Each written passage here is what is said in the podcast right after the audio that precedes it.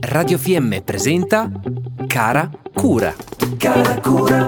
Come, quando e perché dedicarsi le giuste attenzioni. Cara Cura, cara Cura, cara Cura. Bentrovati, sono Elena Bottazzi, specializzata in nutrizione, allenamenti e medicina integrativa. Oggi ci poniamo una domanda fondamentale. Prima, dopo e durante l'allenamento, come ci si deve comportare? È un argomento molto vasto, ma in una precedente puntata abbiamo parlato della differenza tra queste tre fasi e come sia importante assumere liquidi in preparazione mentre si fa sport e alla fine. Lo stesso vale per l'alimentazione e l'integrazione su cui ci focalizziamo oggi. Si può fare innanzitutto un'importante distinzione tra gli sport di potenza e di resistenza. Come si capisce già dai nomi, nel primo caso è necessario uno sforzo intenso e potente di breve durata mentre nel secondo l'organismo è impegnato per più tempo, senza avere all'inizio un impatto così esplosivo. Si capisce che ci sono esigenze alimentari diverse. Questo discorso vale anche e soprattutto per chi pratica attività dilettantistica e non solo per gli agonisti. Fate attenzione al fai da te e ai consigli letti di volata online senza informazioni affidabili. L'alimentazione sportiva è un sapere antico e una scienza, non fantascienza.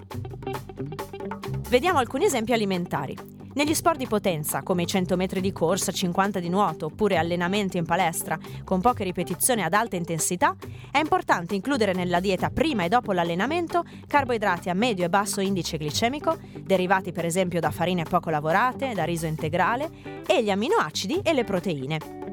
I primi sono più facilmente assimilabili sia nei cibi che negli integratori. Uniti insieme formano le proteine che invece impiegano più tempo per essere assimilate dall'organismo si trovano facilmente negli alimenti di origine animale come carne, uova e latticini, mentre per chi segue un regime vegetariano o vegano si possono trovare nei legumi, nella soia, nella crusca, nelle noci. Invece negli sport di resistenza, per esempio la maratona, lunghe nuotate, lo sci nordico, allenamenti in palestra di lunga durata, vengono in aiuto soprattutto i carboidrati a medio e basso indice glicemico, perché consentono di avere riserve di zuccheri, quindi energia pronta, per lungo tempo, senza alzare troppo la glicemia e causare eccessivo appetito.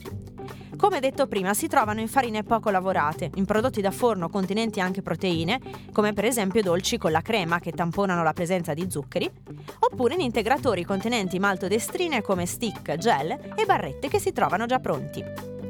Anche dopo l'allenamento per gli sport di resistenza è importante reintrodurre carboidrati e in generale i liquidi, che mai devono mancare anche durante l'attività. I liquidi e i sali minerali sono molto importanti anche per gli sport di potenza. Altro elemento che accomuna le varie discipline è il consumare cibo rispettando le 2-3 ore di distanza dall'allenamento, tranne che per i carboidrati e gli integratori a base di questi elementi, che possono essere assunti anche a minor distanza. Ma come si può capire quale sport è più adatto e a quale si è più predisposti? Ne parleremo in un'altra puntata. Eh sì, per oggi è tutto. Per consigli e consulenze personalizzate su nutrizione, consulenze benessere o come personal trainer, contattatemi sul profilo Instagram Chiedi Come o via Radio FM. Per oggi è tutto, a presto!